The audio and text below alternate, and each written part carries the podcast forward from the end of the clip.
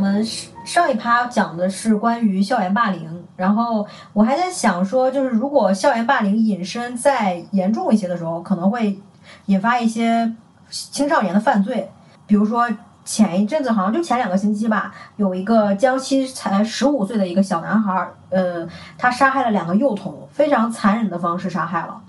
然后后续报道，目前我查到最新的说法就是讲说，这个男孩其实他是有四级的残障，智力残障。当然是他们村的村支书是这么讲的，说他有四级的智力残障，他父母好像也有一些智力上面的问题。然后，但他平时不爱说话，比较沉默寡言。然后，但是你跟他讲话，他能听懂。呃，但就是好像那一天他站在他们家门口的时候，看到那两个幼童经过他们家，他想了一些。办法把那两个幼童诱拐进他们家之后残忍杀害，还有包括一九年的时候，当时在网络上还蛮轰动的一个大连的十三岁男孩，他杀害了同小区的一个十岁的一个小女童。首先就是这两个事情，就常让我在想说，呃，江西那个男孩他做恶，所谓的恶，然后做这种犯罪的事情是。天生的生来就有犯罪基因呢？好像也没有这么严重，就是说，还是说家庭教育也有一些不好的引导，没有正确的家庭教育，还有包括十三岁，你看，呃，一九年大连这个是十三岁，还有最新江西这个是十五岁，他们年龄都是未成年，年龄都还很小，在这个时候就是犯下我们平时可能我们正常人杀个鸡杀个兔子都不太敢，但是他们居然这么小小的年纪。不考虑后果的去杀人，而且杀的是跟他无冤无仇的，没有任何杀人动机。其实对，就常常让人觉得很惊讶，这个小小年纪就可以杀人不眨眼。我我我想先首先明确的是，我们怎么去定义这个犯罪和所谓的恶？你们是怎么看的？就我觉得，嗯，我们在说犯罪和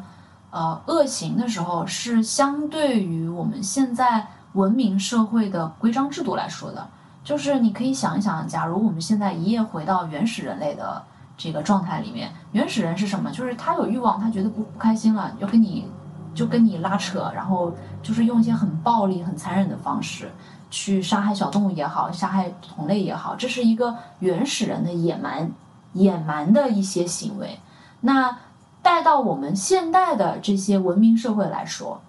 这种行为没有办法在一个。没有办法在规章制度之内的行为，会影响现代文明社会的人们的生命安全呀、人民的这个利益呀，这种人就会被称为是犯罪，还有恶。我觉得这个要先给大家讲清楚，恶这个东西它不是就是恶，而是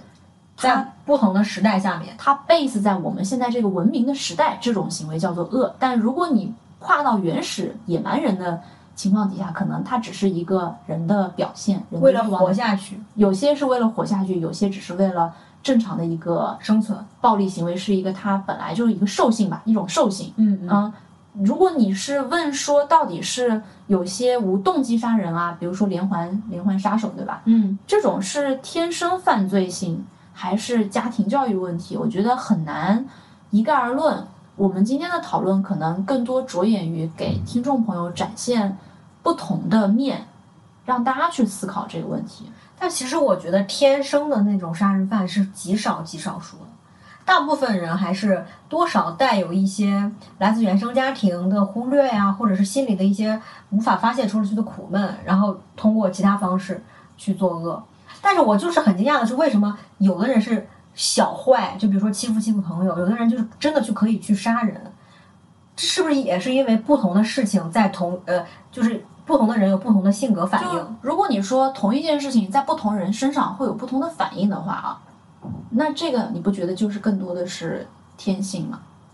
那像比如说这种青少年犯罪去杀人的，会不会说明他的性格中会有一些冷血、冷漠，或者是同理心极弱？对，这个也是我们想要说的，就是我们要区别开来啊。有些青少年是，嗯，有动机杀人，就是比如说他想要报复啊，或者情绪是很生气啊，或者被人长期欺负，然后他决定去杀人。和你刚才说的那两个案子是属于无动机杀人的，嗯，可能就是就是像虐待小动物一样的那种行为杀人，他把杀人看成是那种，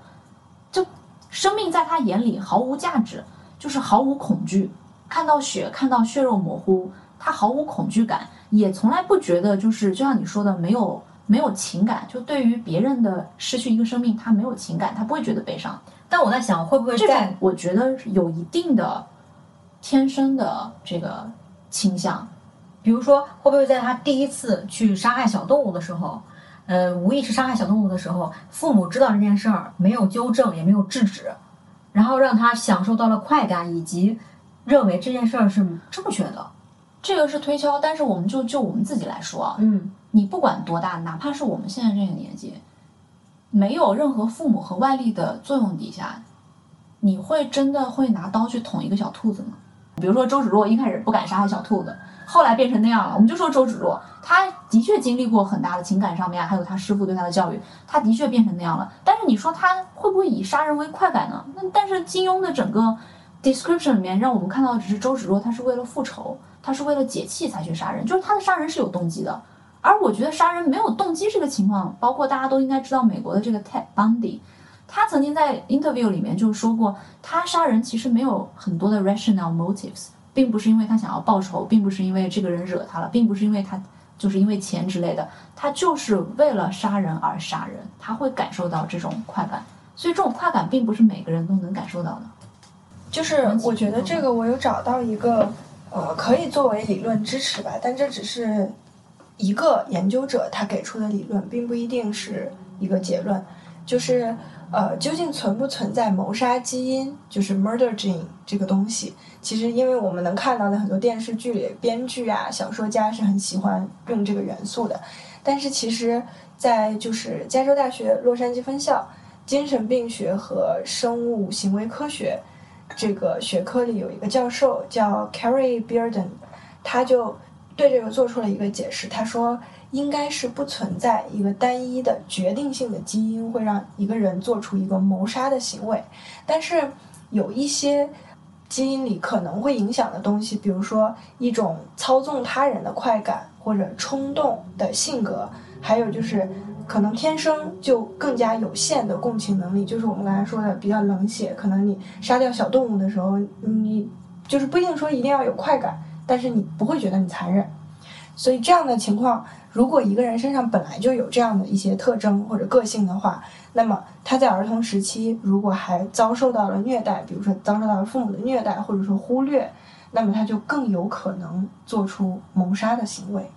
所以就是不存在一个单一的基因，但是这个事情是很复杂的，就是基因上会有一些影响吧，可能性就会有一些可能性。其实你这样说完之后，我想到我们经常说婴儿生出来就是一张白纸，但是通过你这个说法之后，我觉得其实它更像一个有棱角的纸。这个棱角就是我们天生自带的性格。有的人可能活泼外向，有的可能天生内向，有的人可能会情感激烈，有的人可能情感内内收淡漠。对，但是我们是把这个这张白纸折成怎么去折？我们是揉它，还是把它小心的去规划？去引导，让它把它折成一个精美的房子、精美的城堡，还是把它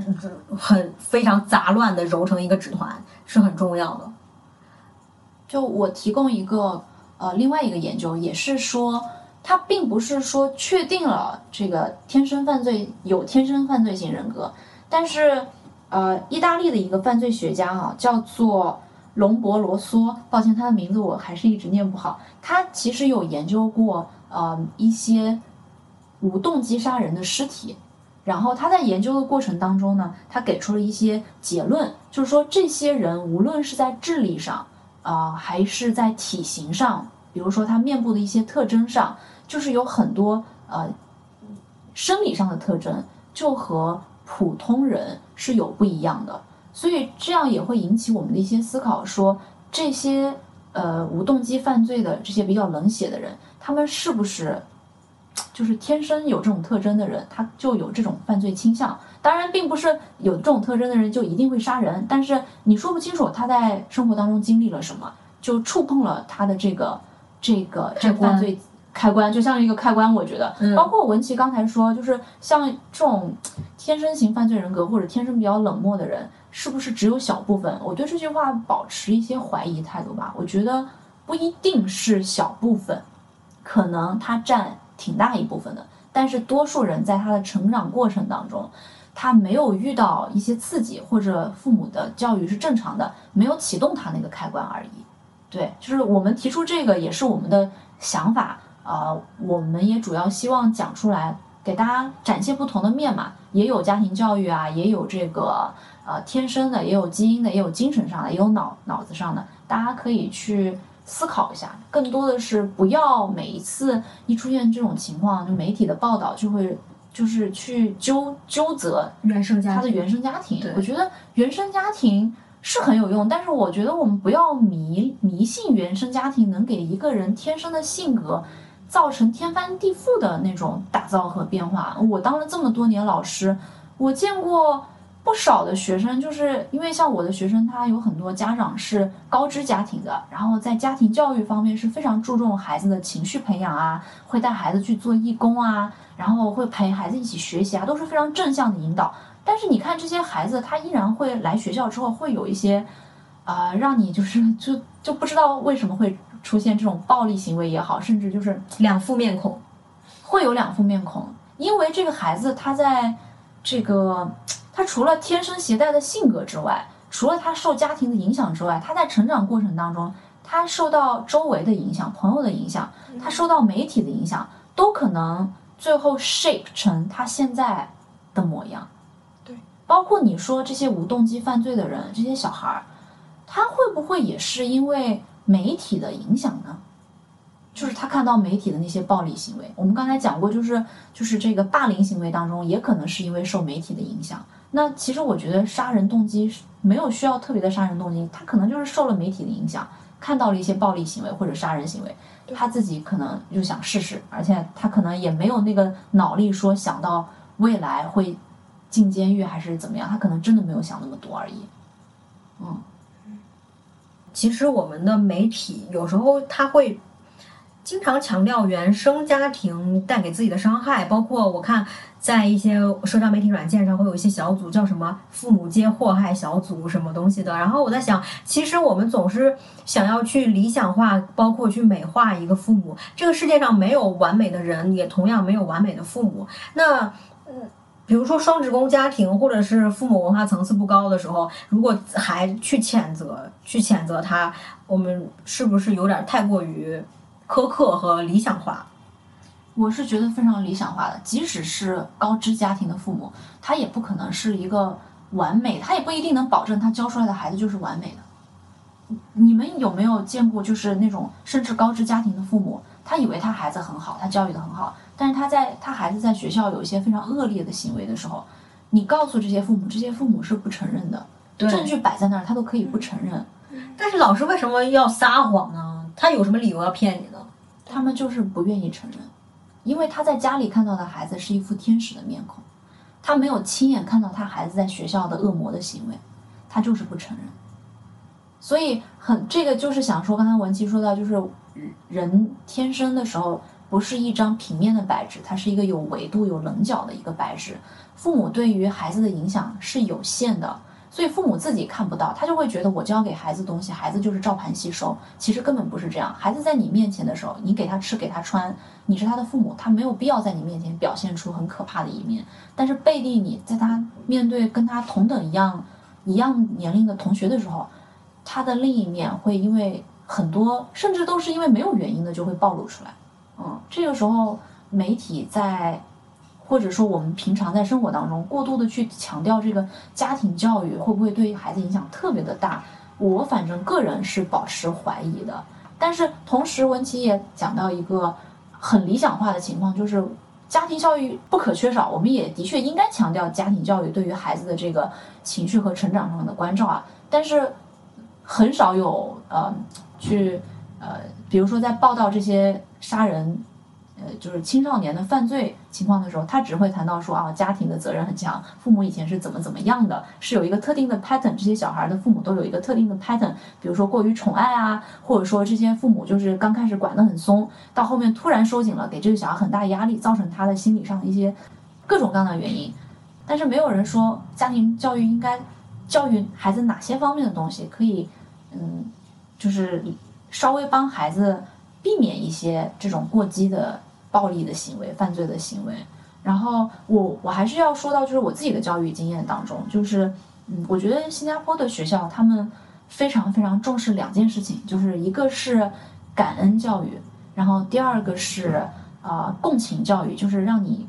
变得有情感链接，让你成为一个有温暖的人、有温度的人。嗯那讲个具体的例子吧，比如说感恩教育，嗯，我们可能一个星期会有一节班班会课，在班班会课上面有会拿十分钟的时间，啊，每个学生都会准备一个小本子，然后老师就会跟学生说，就是你思考一下，这个星期你有没有什么接受过别人的帮助，或者家里在家里的家人有没有为你做些什么，哪怕是很小的事情，比如说，嗯、给你每天坚持给你做早饭的家人，然后每天帮你收衣服、熨衣服的家人，嗯，或者说在你很无助的时候陪伴你的同学，这些都可以成为你去感恩他、感谢他的一个点，就是 be grateful。be gratitude 就是 gratitude，这是一个很重要的一个就是情怀，不说情怀吧，就是一个人需要掌握的一个能力。然后让他把这个小本本在小本本上写下来，这样他可能在书写的过程当中，也是帮他回忆，帮他去嗯 pick up 这个感恩的这个过程，慢慢慢慢，感觉其实有点像是一个，我不能说洗脑，对他有用，让他了解身边很多东西都不是理所应当的，对，有很多东西是其实别人可以不用这么做的，但是别人这么做了，你需要对此感觉到，能感受到这份别人的好因为我们诚意，往往会容易忘记别人对我们的付出，对我们的善意。哪怕是一小点的善意，对，其实都是值得我们记在心里，并且感恩的。然后，这其实也是情感教育的一部分吧。然后，另外一些情感教育就可以在嗯我们的课程当中多多少少都可以提到了。我觉得有一个情感教育是新加坡的家庭教育做得非常非常好的，就是嗯父母跟孩子的沟通很重要，就是父母会很愿意跟孩子说父母的感受，就是我会告诉你这段时间啊、孩子做了什么让父母觉得很难过的事情，或者很失望的事情，因为你其实在这个过程当中是一个传递情感的过程，因为正常小孩刚出生的时候，他其实更在意，就是人刚出生的时候是利己的嘛。你看小朋友就是喝奶的时候，喝奶的时候他是使劲去咬妈妈的乳头，他因为感受不到别人的疼痛，他不懂，所以这个去感受别人的情感是需要去教的。你不说教吧，是需要你去跟他沟通的。你告诉他，你这么做的时候会让我感觉不舒服，会让我感觉很难过，然后孩子就会知道，哦，原来我这么做，原来会给别人造成这样的情感上的不舒服，那可能我以后就稍微要避免。你反复跟他沟通，就是其实是用一个很我我觉得是用一种很物理的方式在告诉他，你这样做会让别人不舒服，让别人伤心。时间久了，他其实就会更多的去感受你的感受，感知你的感受。我觉得这样很好哎，我觉得这样其实不仅是这个家长在教育他的小孩儿，就教他的小孩儿你要怎么对别人，其实也是这个家长在善待他自己啊。就是我觉得我不舒服了，即便你是我的孩子，我们每天共同生活，我也要跟你提出来，你以后就不会再这样对我了。对，这个我觉得特别好。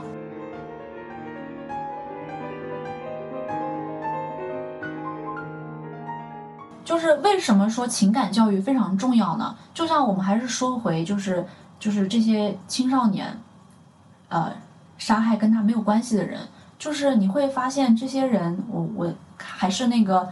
很呃那个叫什么罗什么龙波罗嗦龙波罗嗦，他以呃研究过，还有之前跟 Ted Bundy 呃长期跟 Ted Bundy interview 的那个作家，他也说过，就是你在这些人的身上发现不到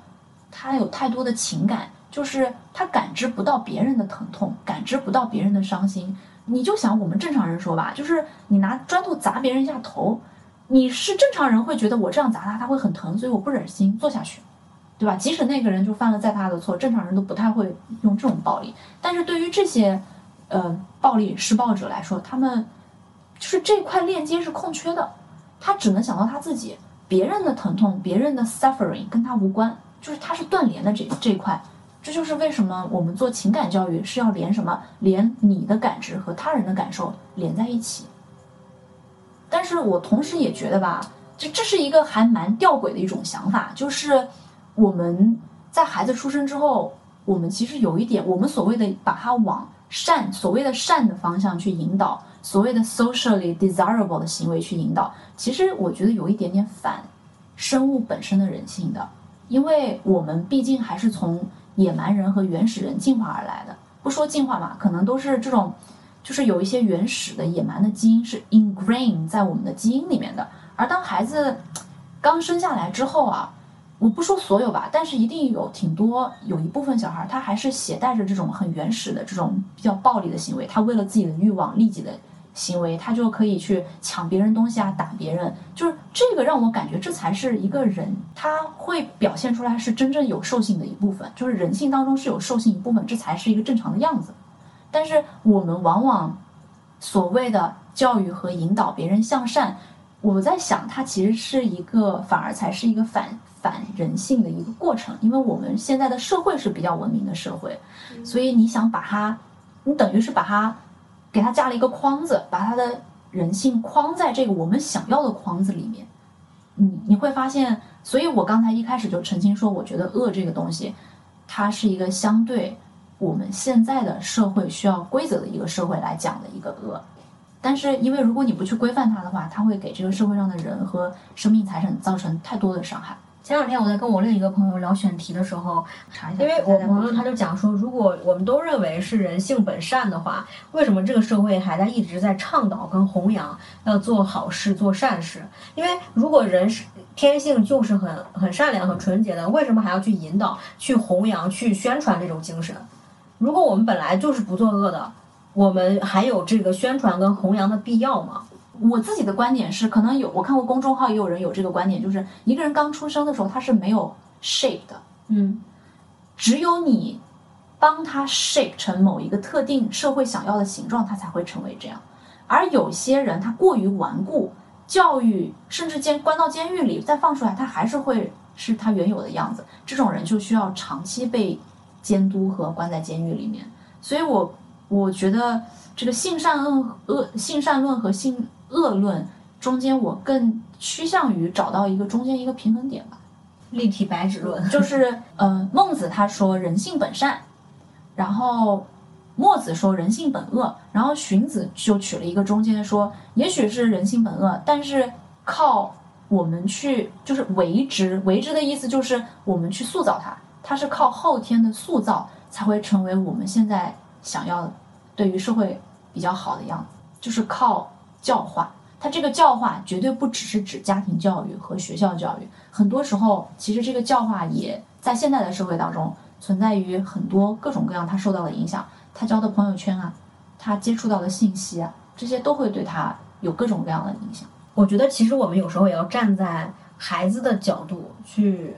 想一下，他身处这个环境的时候，这个环境带给他的一些，就是说，其实呃，小孩子嘛，他面对的可能还是一个以成年人的需求为主导的成年人的呃，他其实面对的是一个成年人建构的社会。对，所以就是我会觉得说，其实除了我们想着对于家长、对于老师、对于学校要对一个小孩怎么做之外，这些是直接接触小孩的人，那当然了，可能需要有更多的想思考和做法。但是对于社会上普通的路人来说，就是你作为一个路人，你也会在路上碰见很多小孩儿，那这个时候其实可以做一个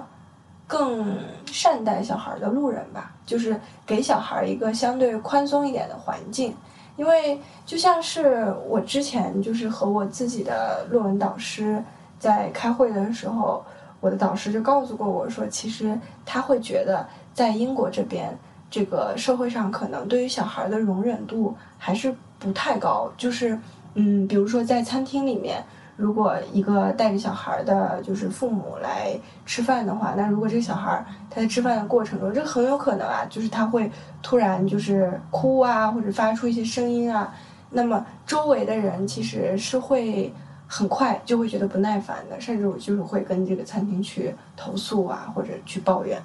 但是。呃，其实我也见到过一些对于小孩很友好的地方，就是我在呃之前在西班牙上学的时候见过，就是西班牙的很多博物馆，他们会专门为了小孩子去设置一些很矮的展台，然后可能一个展厅里面有一半的展台都很矮，然后它就是那种小孩看刚刚好，但是作为成年人，你去参观的时候需要弯下腰或者需要蹲下来，是成年人需要麻烦一点的地方。然后他们还会把一些有一些很珍贵的展品是要放在玻璃罩子里的，但是这些展品呢，其实对于小孩来说，他可能会就是主动的上来，他会想要摸一摸或者想拿起来看一看。那放在玻璃罩里，对他来说可能就缺少很多乐趣。博物馆就会做一个假的，用一些很便宜很轻的材料做一个。假的，但是比例是一比一一模一样的展品放在旁边，然后这个就不需要放在玻璃罩子，不需要保护。那不管是小孩还是成年人，其实你看到那个之后，你都会拿起来玩一玩、摸一摸。这样子的话，对于这个参观的体验也会有很大的提升。对，好人性化啊！对，我就觉得其实这一点要做并不算很困难吧，就是可能。对于博物馆啊，或者其他的这种公共设施、公共机构，我们要完全把它改改变的像更适合小孩子、更对小孩子友好，可能是一个很长的过程，需要很长的时间。但是对于普通的路人来说，你像，比如说像我，我现在我没有小孩儿，但是我在路上我会碰见小孩儿，我去吃饭，我旁边桌子坐的可能就会有小孩儿，那。其实，如果这个小孩儿哭闹啊，或者是发出声音，或者他是可能是路过我的时候扯一扯我的衣服什么的，我真的也会觉得，就是我需要宽容一些，因为小孩子嘛，他可能需要这样子，或者说他这样他会快乐一些。那对我没有什么大的影响，我没有什么损失。但我觉得没有关系。可能矛盾比较大的地方出现在，就比如说，呃，逃不开的场所，我躲不掉的场所，比如说在高铁上面、火车车厢、列车车厢。里面我逃不掉，我的位置就在这儿。然后飞机机舱，飞机那个机舱里面，然后呃，比如说我我我睡的是卧铺，然后我旁边床铺的就是小婴儿。那这个时候我也想对他宽容，但是他一直在吵闹，他真的就影响我的睡眠。也许我第二天有有什么事儿，我是出差，在这个路上，我是不是会觉得很烦？然后包括我在高铁上，我需要办公的时候，我旁边那个小孩一直跑来跑去啊，一直叫，然后他的家长也管不住他，或者说压根就没有那个意识管。那这个时候你不能强求一个路人去包容他，因为他也真的在影响我。嗯，没错，对，我觉得，嗯，当然就是你可以想到去改善的时候是这样的，但是有一些矛盾也是确实好像似乎有点难以去调和。对，我觉得这个其实，嗯，想想我也觉得很可以理解，因为我也有那种我在坐车的时候可能很想睡觉的时候，然后旁边可能会有小孩很吵。呃，就是我会觉得这个当然了，你可以去买 first class。对，就是这个有，就是比如说我们在规则上做一些分隔，比如说可能他吵闹一些的乘客，可能他有专门就比如说带孩子的带孩子的家长可以安排去分隔的车厢去坐。对对，这个是。其实有的时候我觉得是一些呃公共系统的完善很重要。嗯。就是比如说，我不知道中国中国商场应该也有母婴室，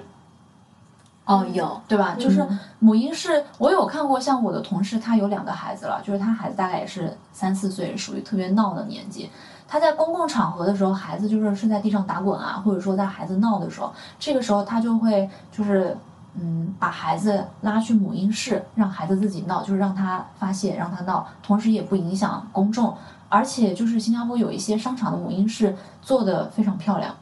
就是很明显就是在为孩子创造一个非常舒适的一个这样的一个空间，专门给孩子的。因为其实我你刚刚说这个，我也在想，就是小孩大概有至少嗯六六七年七八年吧，他是处在这个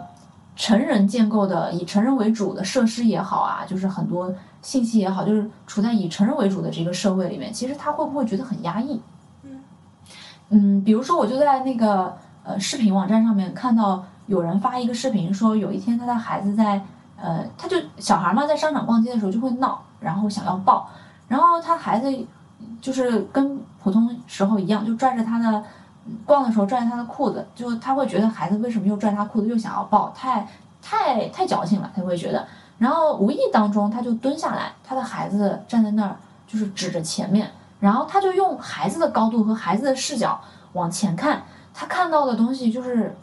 同时也拍下来嘛，就看到的是很多成年人的两只腿在走，因为孩子太矮了，他看不到更高的地方，他在更低的地方，那么多腿从他眼前穿过的时候，他是觉得很有压力的，他很 stress。所以，我我觉得我们听众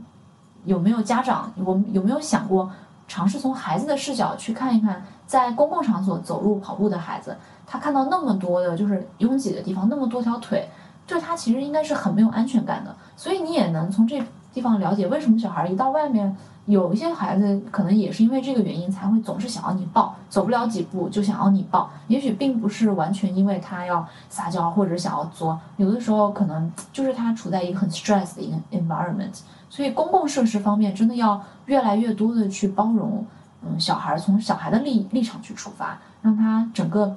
童年至少可以有一个又包容又有安全感的一个环境。对，这样会不会对他？嗯，日后的成长啊，就是是一个更好的一个保障，我觉得。对，我觉得就是照顾养育一个小孩儿，可能大部分时候是这个家长他自己要做的事情。但是如果能在公共空间里面，就当这个家长来到公共空间，他带着他的孩子，那照顾这个小孩的职责，可能是一个社会公共设施就能够就最好可以帮他分担一些嘛。然后作为。路人、普通人的话，因为我之前有过，就是我在高铁上，就是我发现，如果在这个高铁上，可能这个小孩突然开始哭，然后家长肯定是会想办法尽快把他安抚下来。然后这个时候，如果周围的人就特别没有耐心，就特别烦，可能他会瞪那个小孩一眼啊，或者总是就是会悄悄悄的在说说，哎，这小孩怎么又开始哭，好烦。其实这个家长，我能感觉到他其实也好无助、好难堪、好焦虑，然后他的哄小孩的可能就会更着急，他他也很紧张，然后那个小孩子可能更不容易被哄好。那这个时候其实稍微宽松一些，我觉得我们还是。也是可以做到的，因为毕竟也不是我们每一趟旅途都很很忙、很需要安静的环境嘛。但是我觉得有一些听众可能也会持不同的看法，就是会不会我们的社会，特别是家长长辈对孩子的犯错行为过于容忍了，造成这个孩子在犯错的时候，或者在就是作天作地的时候没有及时制止和教育，是不是过于容忍了，过度容忍他们了？对，就是溺爱、宠爱，还有包括这两天微博上热议的，嗯，很多城市，呃的游泳馆、健身房、洗澡堂都会闯入十几岁的小男孩，母亲对妈妈带着男孩进去，包括可能五六岁，然后觉得就妈妈进去，包括我小时候，我记得当时我们家住在平房的时候，然后会去那种公共澡堂去洗澡，北方是公共澡堂，那这个时候我就见过。呃，可能就两三岁的小男孩，妈妈带着去洗澡，但其实心里有隐隐约约觉得不舒服，他跟我不一样，为什么他出现在这里？然后，但是我觉得家长好像就没有那个意识，然后因为家长觉得他是小孩，然后这两天微博比较轰动的是，因为有真的有人说他在上厕所的时候看到那个厕所门的缝里探出来一个男孩的头，那个男孩在往从底下趴着在望。在张望，可能大概有十岁左右。其实他已经有性意识了，是一个可以自己去上厕所的年纪了。对，但是家长还会带到女厕所。对，这么没有性别意识吗？对，这个是挺复杂的问题。这个就不是，其实就不是单纯的溺爱或者什么样了。他其实确实就是缺少。有一些家长好像真的是会觉得孩子不懂。当你觉得你的孩子从小没有性别意识的时候，你不知道，也许有人就是有，所以这个性别教育从小也很重要。很多家长真的就是觉得小孩是小孩是小孩，没有意识，所以在各方面教育他都不会引以为重，他都不重视。对，我觉得还有就是像我们刚才其实，在前一个部分也提到，就是家长他在对待这个小孩的时候，他有时候会。投射到自己，他会对比自己说啊，我长大的时候我就是那样长大的，我不也好好的吗？然后他就对这个小孩用同样的方法，可能就是他小时候受过的，比如说是放养啊，或者是就是很严格的那种打骂呀，或者甚至，其实就是我会觉得说，即便你跟你的孩子出生在一个同样的社会的状态里，你出生在同样的一个地方，面对的人也差不多。但其实你的孩子归根究底和你是不一样的人呐，你们性格都不一样。对啊，他人跟人没有完全一样的两个人，同一件事的应激反应都不一样。对啊，他跟只要他跟你不一样，他他不是你，那他就不应该